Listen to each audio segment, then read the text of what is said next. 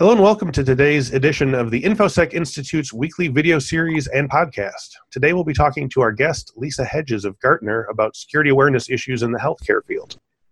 Lisa Hedges is a content analyst at Software Advice, the leading online service for businesses navigating the software selection process. She reports on technology trends and reports on several markets, including medical, accounting, supply chain management, and enterprise resource planning. Lisa joined the Gartner family in June 2017 after earning her MA in English from Mississippi College and her BA in Education from Ole Miss. Lisa Hedges, thank you for being here today. Thanks for having me. Great. Uh, uh, so uh, let's start with what I think is probably one of the scariest hacking related headlines currently being reported, uh, which is that we're hearing that hackers and criminals have found ways to implement malware directly into pacemakers, which could cause them to run down the battery or even alter patients' heartbeats. So I know that there are recalls happening, but uh, what else can be done to prevent these types of health related cyber attacks before they get started? Yeah, that's a really scary thing that we're starting to see um, in the healthcare world with these standalone medical devices like pacemakers and insulin pumps. Um, and it happens because of things like their remote monitoring features or you know their inability to support encryption or access control which makes them really vulnerable to these types of really scary attacks. Um, so the recalls are really helpful. That's sort of a, a, way for the product creators to bring it all back and reassess what they're doing in order to make them stronger. Another thing um, that is going to be really helpful in preventing these kinds of attacks is to make sure that um, they are updated regularly, that they get those proper firmware updates consistently. And that means um, making patients aware of how important it is to come in and get those updates done, especially on those devices that they wear, you know, out in the world. Um, with firmware updates, that um, that can those types of things affect authorization, uh, and that can make it trickier for hackers to gain access. Which is, you know, the goal. Anything we can do to make it harder for hackers is uh, a win for us. So right. that's the thing that I see. So, it, I mean, I might be getting this completely wrong, but it almost sounds like that the issue is that there's almost not quite enough software on you know as we go toward the internet of things that that the software is a little too simplistic and that it has to be sort of reconfigured for sort of like more sort of security uh, access and so forth. I mean yes i think that's the trick with any kind of security um, you know approach especially with technology is hackers are highly motivated and they're changing their strategies all the time. And so, um, software creators and developers and users have to be constantly vigilant, and that's what it's going to take, especially right. in healthcare where you know it becomes really serious. Yeah, yeah, it's just a sort of a constant arms race to you know yeah. add, add more things. So, along with the uh, pacemakers story, what are some of the other um, what are the other biggest security emergencies in healthcare right now that need to be addressed that maybe aren't quite as you know uh, you know exciting or, or sort of click-worthy? Yeah, um, well, that's a good question. One thing that um, is sort of coming more and more into play is the idea of BYOD, which is bring your own device. Mm-hmm. Um, and that's getting more and more popular because it sort of increases patient engagement. It's so easy. Just bring your own smartphone and you can do it all, you know, right. from your couch if you want to, which is great in terms of patient engagement, but it's also pretty dangerous in terms of like, you know, transmitting um, protected healthcare information in unsecured ways. And also, you've got to worry about training patients on how to use it. And so, that to me is something that I see um, requiring some attention in the future. Hmm. That's, in, that's interesting because we hear about BYOD a lot as being a, a, security concern, but usually think of it in terms of, you know, your employees are bringing their tablet or they're doing work from home on their computer and, and logging in and stuff. But the, the, the, the magnitude of this is so much larger if your entire um, set of patients are all sort of trying to access their medical records through your through your portal. So, um, sort of speaking to uh, patient's personal health information or PHI. Uh, I know that I worked for a, um, a, medical society in the early 2000s, and I know that the security risks of storing and accessing and updating from paper to digital and you know proper disposal is one that plagued the healthcare industry for decades. So, what is the current state of uh, PHI security tactics, uh, and have things been improving? Well, so Um, right now, when you think PHI, you think HIPAA. That's the big law yep. that protects it, and um, and so really, like HIPAA is what basically controls what physicians do and how they can access the data and how they can use it, and um, and that's pretty much what we have to look at in terms of government regulations that protect us. Um, there's also the new um, program that was just announced earlier this year, the My Health E data, mm. um, which is sort of encouraging physicians and patients to embrace this idea that patients have as much access as they want or need uh, to their own personal information. Mm.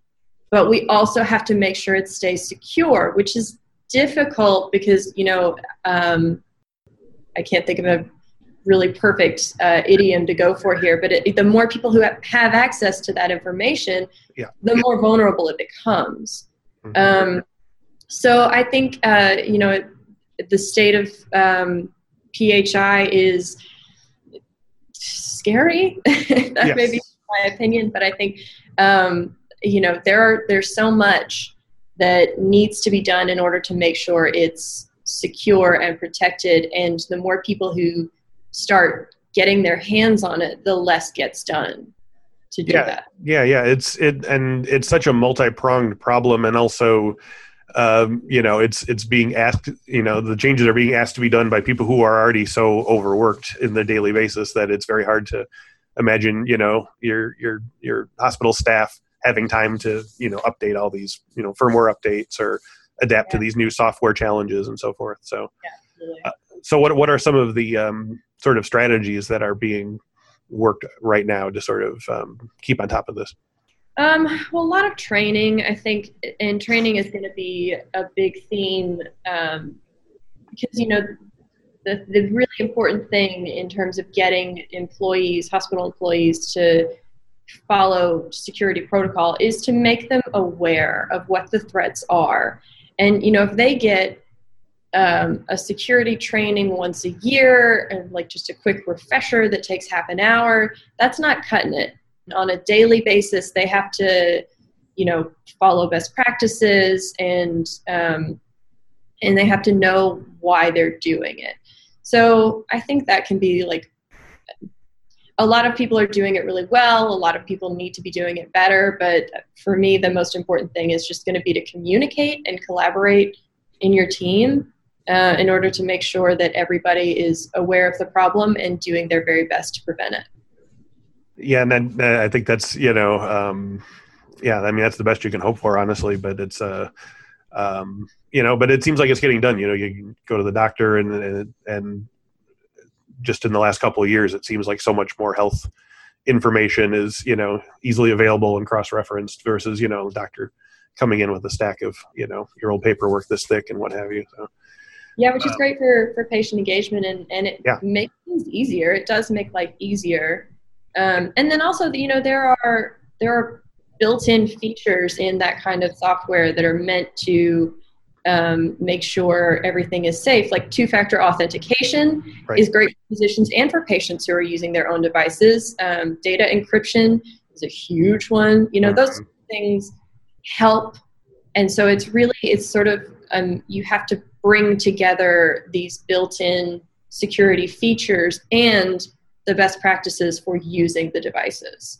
Yeah, and, and the be- and the benefit of that too, it seems like, um, especially with older patients who might feel kind of intimidated about asking their doctor to sort of access their their old health information. You know, it seemed like such a you know a black box for so many years now. It's it's it's very encouraging to hear that you could just sort of pull up what your doctor is written or recommended or whatever and, and get a better sense of your sort of treatment path. Yeah, absolutely. Yeah. So let's go back uh, one step down the, uh, the the the ladder and talk about the current state of the supply chain security issues. So we've you know it, uh, we've been hearing, for instance, that uh, medical suppliers, if not sufficiently guarded, that you know medical supply warehouses could be hacked into or tampered with. Um, what are some of the sort of current uh, defenses, whether online or physical, that are being uh, implemented to make sure that uh, stuff like this doesn't happen. Yeah, that's interesting um, because a lot of people don't really think about you know the threat or the vulnerabilities before the devices even get into the medical offices. Mm-hmm. Um, but what I see is that um, you know it's the process of configuring new devices like with existing health with existing IT infrastructures. That's when it becomes really vulnerable, and that's uh, an opportunity for hackers to attack because you know it's connected to the internet and it's not being really like monitored and all hackers really need is an internet connection uh, in order to get to an exposed device so that's sort of a moment during the supply process that i think could use some shoring up in terms of defenses um, but some things uh, there are like you know if you're using firewalls again encrypting your data and then they have like threat management um, which can help you just sort of pay attention and be aware. I mean it, it's really it's mostly software protections and um, you know it's just sort of paying attention to those things and making sure that they're up to date and being used uh, and then the other thing is um, you've got to pay attention to the third parties that you're working with and you know doing that kind of background research to, to make sure that the people that you are relying on to provide secure software or devices are trustworthy have not you know aren't vulnerable, have not suffered any attacks, or know how to handle those types of things. Like you got to choose your company really well, um, and so that's going to be kind of that personal, you know, the human way of making sure those attacks don't happen. So, has the Internet of Things uh, provided either sort of an improvement on these challenges or more of an impediment? Um, having having so much uh, sort of connectivity has that has that helped or hindered in any way? It both. It's done yeah. both which is a yeah. frustrating answer, but it, it really has. I mean, by, you know, it, they're making everything so much more convenient and better for patients, which improves, you know, patient outcomes and, um, and they're great and it's the way of the future and it's progress. And it also means that we have to progress how we defend it as well. So it's it's it's a, um, a double-edged sword i would guess So going back to we we discussed a little bit about security awareness education, um, but what is what is the role in your mind of security awareness education versus more sort of process driven security tactics? And do you sort of have a, a best practices for educating medical staff, educating patients? Uh, anything that you've you found that is uh, especially helpful in that regard versus uh, firewalls and encryptions, or in a, you know hand in hand with them, I suppose. Yeah, that's tough. Um, both. I think my opinion of of the role of the education versus the um, you know the security tactics themselves is that they are hand in hand mm-hmm. and if you separate them you are just asking for failure um, you have to make sure that everybody on the team knows what's going on knows why it matters um, and then knows what to do. So that means that means um, getting the IT team and the nursing staff in the same room so that everybody can get on the same page and it doesn't become an us and them or a you know you know the IT guys versus the medical staff.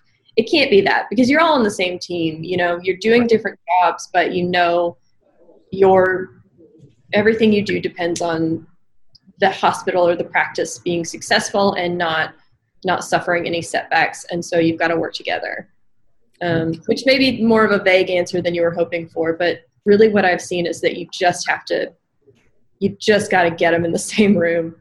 Yeah.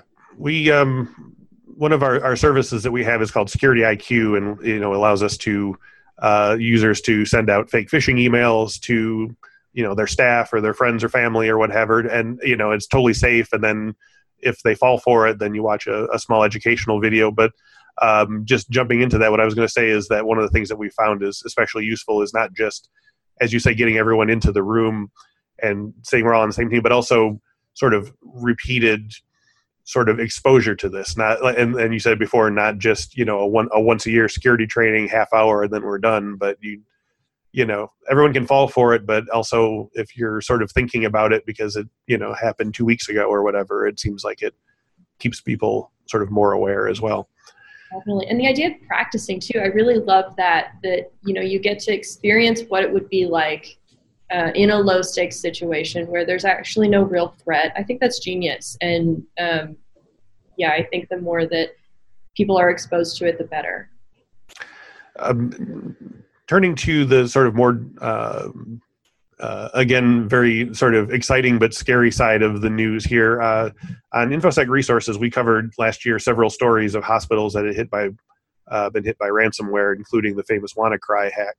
Mm-hmm. Um, now, has the healthcare industry as a whole made adjustments to prevent future similar attacks, or is ransomware still kind of a persistent threat? Yes, there have been some attempts made to protect against those types of attacks. Um, but also bigger, yes, ransomware is still a huge threat in the healthcare industry. Um, so things like WannaCry and SamSam um, really illustrate like what you have to do and how vigilant you have to be. Um, so some of the things that people are doing right now to protect against those types of attacks are backing up data backups um, and making sure that they have everything stored and secure so that they can access it, which is actually what um, there was a recent attack, fairly recent attack on Blue Springs, a medical practice called Blue Springs. Um, and uh, hackers gained access to it was nearly 45,000 patients, something like that, a massive amount of patients, and they had access to it. And um, Blue Springs had all that data backed up, and so they were able to just sort of recreate the system based on what they had. Okay. And they weren't forced to pay the ransom uh, in order to recover access, which is, um, by the way, what the, the HHS, HHS is uh, recommending. They don't really want healthcare providers to give in yes. to these attacks, which is, you know, it's sort of a non-negotiation policy, which is great, and um, it, has the goal of, you know, discouraging future attackers if they find that they can't get any anything out of doing it. Um, but it's also still scary. There's also still the concern of, you know, um, hospitals who are faced with the decision to either pay off attackers and sort of do damage control now, which is, you know, you got to be honest, really tempting, um, or sticking to their guns and preventing future attacks and doing, you know, I guess future damage control um, for the greater good. That's a hard decision to ask healthcare providers to make uh, and it's what they're facing. So, so uh, with, with regards to the ransomware attacks, I know that you know the sort of general demand is, or else we delete all of the privacy data. So you, you're sort of um, countermanding that by having the backups.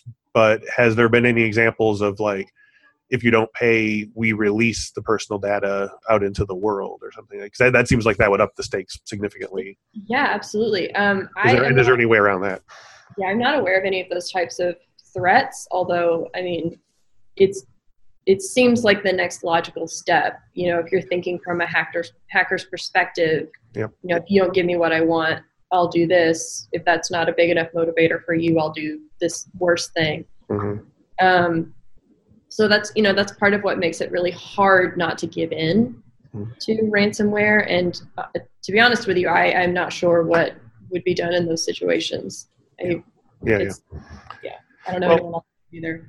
Well, jumping onto that, so what are uh, you know, uh, along with hack pacemakers and supply chain issues and ransomware, what are uh, I feel like I'm giving our our listeners like ten new reasons to be terrified. But uh, what are some of the the challenges on the horizon that security awareness experts are preparing for in healthcare?